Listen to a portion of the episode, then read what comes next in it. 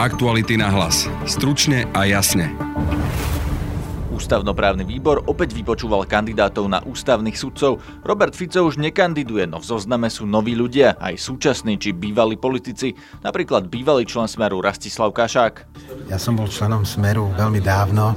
Opäť kandiduje aj štátna tajomnička a bývalá poslankyňa za Most-Híd Edita Pfundtner, aj bývalý predseda koaličnej strany Sieť Radoslav Procházka. Vzdal som sa mandátu, vzdal som sa všetkého. Ak by sme hľadali podobnú mieru sebareflexie, tak myslím, že by sme skončili na prstoch jednej ruky, aj to postihnuté nejakou nepríjemnou nehodou na cirkulárke. Výskumník z oblasti súdnictva Samuel Spáč nám prezradí, aká je šanca na obsadenie ústavného súdu nezávislými odborníkmi a ktoré mená vidí ako kandidátov blízkych vládnej koalícii. Vladislav Dudič, Miloš Maďar, Ľuboš Szigeti a Michal Truban, Pavol Malík, Peter Melicher, Daniela Švecová. Budete počuť aj šéfa poslaneckého klubu SNS Tibora Bernaťáka a poslanca SaS Ondreja Dostála. Už dnes sú na ústavnom súde 4 ústavní sudcovia, ktorí boli zvolení za jednofarebnej vlády Smeru. 2 z nich sú bývalí poslanci za Smer. Počúvate podcast Aktuality na hlas. Moje meno je Peter Hanák.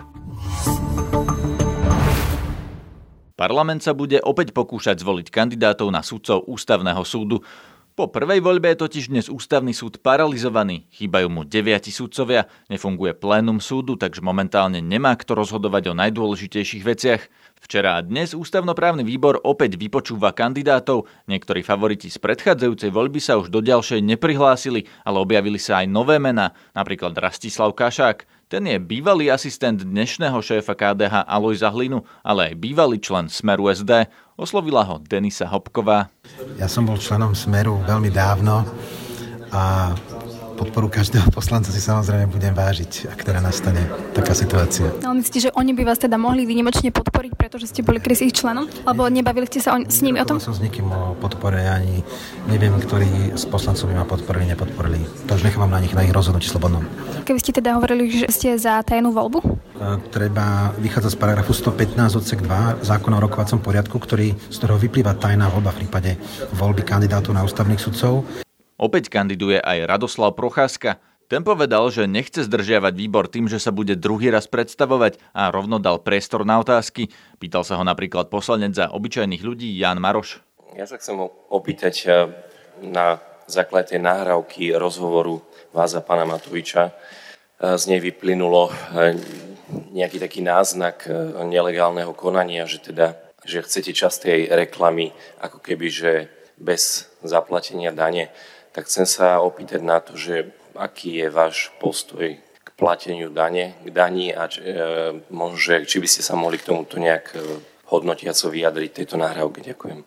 Myslím si, že som sa k tej veci vyjadril opakovane. Pôvodne sa na verejnosť dostala veľmi účelovo zostrihaná verzia, v ktorej asi nedopatrením vypadli práve tie tezy, ktoré dokumentovali to, že pre mňa moja osobná nezávislosť kľúčovou vecou a nie som ochotný kvôli tej veci nejakým spôsobom nikomu ustupovať alebo vychádzať v ústrety. A vo chvíli, keď prišiel mraz na mňa a čelil som vyšetrovaniu, pre ktoré ani v hmotnoprávnej, ani v procesnoprávnej úprave nebola žiadna opora, tak som sa na nič nesťažoval. V plnom rozsahu som poskytol plnú súčinnosť. Podrobil som sa každému vyšetrovaciemu úkonu, na ktorý som bol predvolaný. Ani raz som neodkázal na svoje postavenie ako opozičného politika, hoci som mal veľa dôvodov použiť politicky účelnú reakciu, že je to politicky motivované prenasledovanie, že je to na objednávku. Nesťažoval som sa na postup vyšetrovateľa ani prokurátora z jednoduchého dôvodu. Tým dôvodom je rovnosť pred zákonom a povinnosť vlastne ísť aj v téme, ku ktorej sa hlásite v parlamente, ísť vlastným osobným príkladom. A presne takým príkladom som išiel, keď som bez akýchkoľvek námietok, a bolo to akože naozaj veľmi nepríjemné, na poslednom sneme strany, ktorú som spolu zakladal, som sa postavil. Povedal som, beriem to na seba, bola to moja chyba, ďakujem za cestu, ktorú sme spolu prešli, prepáčte to, čo sa nepodarilo, necítim ďalej morálne právo vás viesť, všetko dobré. To, že preberám tú zodpovednosť, znamená, že ju voči sebe aj vyvodím. presne tak som to aj urobil. Vyvodil som tú zodpovednosť voči sebe spôsobom, ktorý myslím si, že nemá veľa precedentov.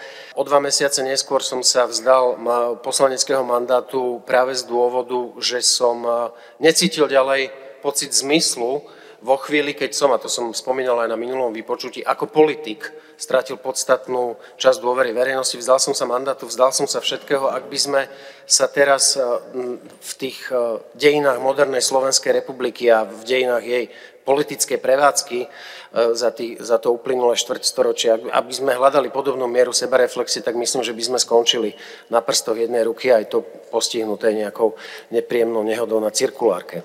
Denisa Hopková oslovila aj poslanca ústavnoprávneho výboru za SaS Ondreja Dostála. Pán Dostál, myslíte si, že je možné, že ovládnu ústavný súd predĺžené ruky Roberta Fica? Samozrejme, že súčasná vládna koalícia sa bude snažiť dosadiť si na ústavný súd na najbližších 12 rokov svojich ľudí, sebe blízkych ľudí. Je úlohou parlamentu, aby sa snažil zvoliť čo najlepších kandidátov a teda dúfam, že zvyšok vládnej koalície, teda najmä Most-Híd, ale aj SNS nepristúpia k tomu tak, že nechajú, aby iba Smer ovládol ústavný súd. Už dnes sú na ústavnom súde 4 ústavní sudcovia, ktorí boli zvolení za jednofarebnej vlády Smeru. 2 z nich sú bývalí poslanci za Smer, čiže v zásade stačí, aby boli zvolení ďalší 3 poslanci, alebo 3 kandidáti, ktorí majú blízko k Smeru a stali sa ústavnými sudcami a tým pádom na najbližšie roky bude tvoriť väčšinu pléna ústavného súdu garnitúra, ktorá má nejakým spôsobom blízko k Smeru. Koľko kandidátov na ústavný súd, alebo na ústavných súdcov je podľa vás, že naozaj čisto stranických a ktorí z nich sú teda napríklad skôr nestranickí? Čisto stranická je iba pani štátna tajomnička Edita Pfundtner, ktorá síce nie je členkou politickej strany, ale je nominantkou politickej strany ako poslankyňa, ako štátna tajomnička. Členom politickej strany je ďalej pán Hrádek, ktorý je členom ľudovej strany Naše Slovensko, čiže sú 2. Tí zvyšní kandidáti nie sú členmi politických strán, ani nemajú žiadne priame väzby s politickými stranami, ale pri niektorých je zrejme, že sú tam nejaké prepojenia. Koľko z týchto kandidátov podľa vás má nejakú výraznú podporu rôznych politických strán? No, môžem povedať za opozíciu. My sme si kandidátov vypočuli, my sme si naštudovali informácie o nich a vybrali sme si v tej minulej voľbe a vyberieme si aj teraz, ktorých z nich budeme podporovať. Nie sú tam žiadni kandidáti, ktorí by boli navrhnutí opozičnými stranami, ak teda nepočítam návrh fašistov. Rozhodovali sme sa podľa toho, ako sme videli tých kandidátov ako odborne a morálne vhodných na ústavný súd. Či tam má vládna koalícia nejakých kandidátov, to ja neviem povedať. Koľko kandidátov je prechodných cez dnešnú vládnu koalíciu? Novinári v parlamente sa pýtali predsedu poslaneckého klubu SNS Tibora Bernaťáka. Tak predbežne samozrejme rokujú poslanecké kluby, my rokujeme takisto, rozprávame sa o potenciálnych kandidátov, ale zatiaľ ešte žiadne dohody nie sú. A pokiaľ nie je nič dohodnuté a nezvolené, tak samozrejme žiadne dohody ešte nie sú uzatvorené. Bude maximálna ambícia zvoliť teda naozaj všetkých, ktorých treba, alebo ten model, ktorý sa Milo spomínal, že však aspoň 6 by ste sa takto uspokojili? Za nás skôr aj, teda poviem svoj osobný názor, skôr je ambícia naozaj zvoliť všetkých. Dopadne to inak ako naposledy podľa vás, váš osobný typ? Ja dúfam, že áno. Ak nebude dohoda, budete hlasovať?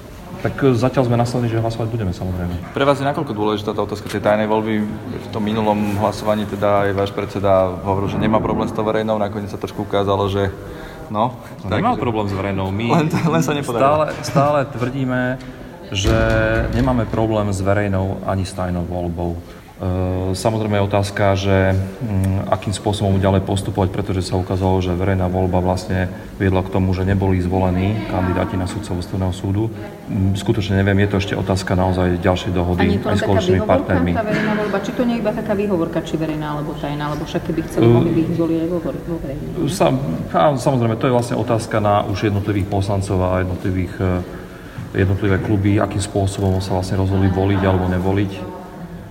Pre nás je táto otázka absolútne bezproblémová, pretože my nemáme problém ani s verejnou, ani s tajnou voľbou. Potrebujete 18 kandidátov, je z čoho vyberať? Určite áno.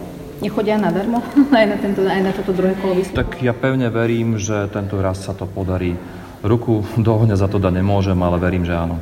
Dajú sa v zozname kandidátov identifikovať ľudia blízky vládnej koalícii? Pýtal som sa Samuela Spáča, ktorý analyzuje justíciu na Ústave pre výskum súdnictva, na Právnickej fakulte Masarykovej univerzity v Brne a na katedre politológie Univerzity Komenského. Reálne tam nevidím 18 ľudí, ktorí by boli nejak veľmi ľahko spojiteľní so stranami vládnej koalície.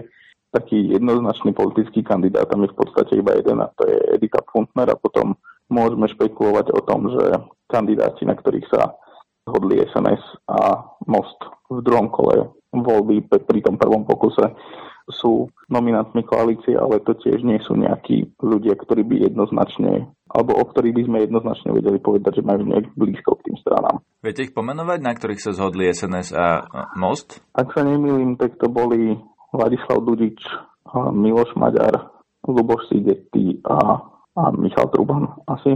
Teraz som si neúplne istý, myslím, že to boli títo štyria, ešte tam boli to dva ďalší, Eva Fulcová a šestou si nepamätám.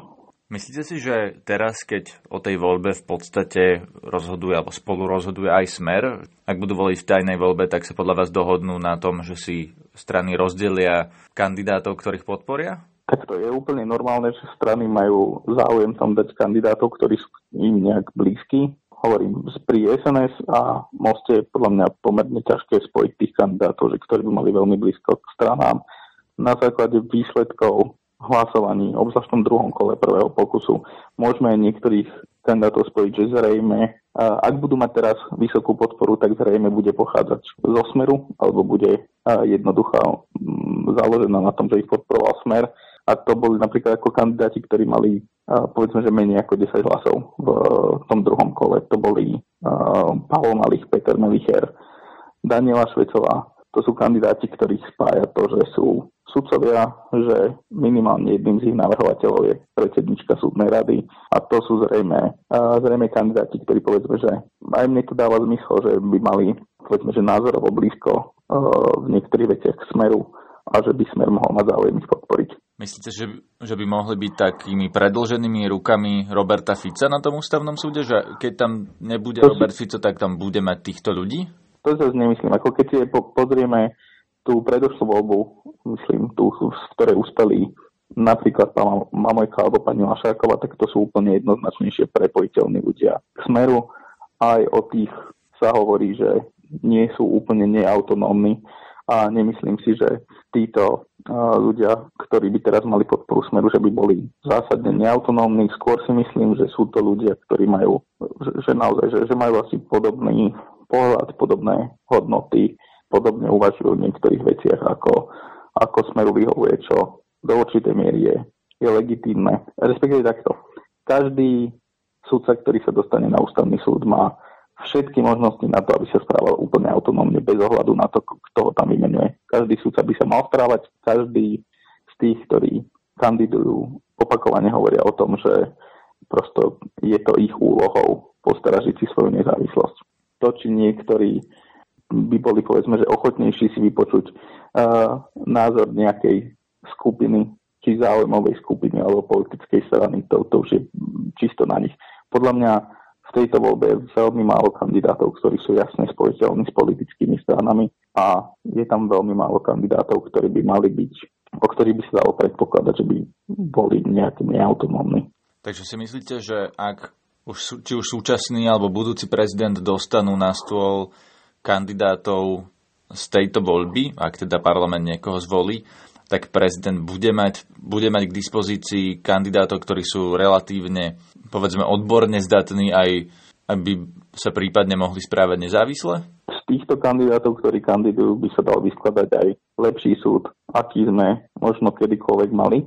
Skôr, čo si myslím, je, že dôjde len k tomu, že sa zhodnú len na nejakých 6 menách, ktorí môžu byť prosto 6 ľudí, ktorí by sme v tej 30-ke či 29-ke mali v nižšej polovici od nejakej predpokladanej autonómnosti, ale to je tak všetko. Podľa mňa tých naozaj, že silne politických kandidátov alebo kandidátov s nejakým silným politickým pozadím, alebo že by boli ľahko spojiteľní, je relatívne málo.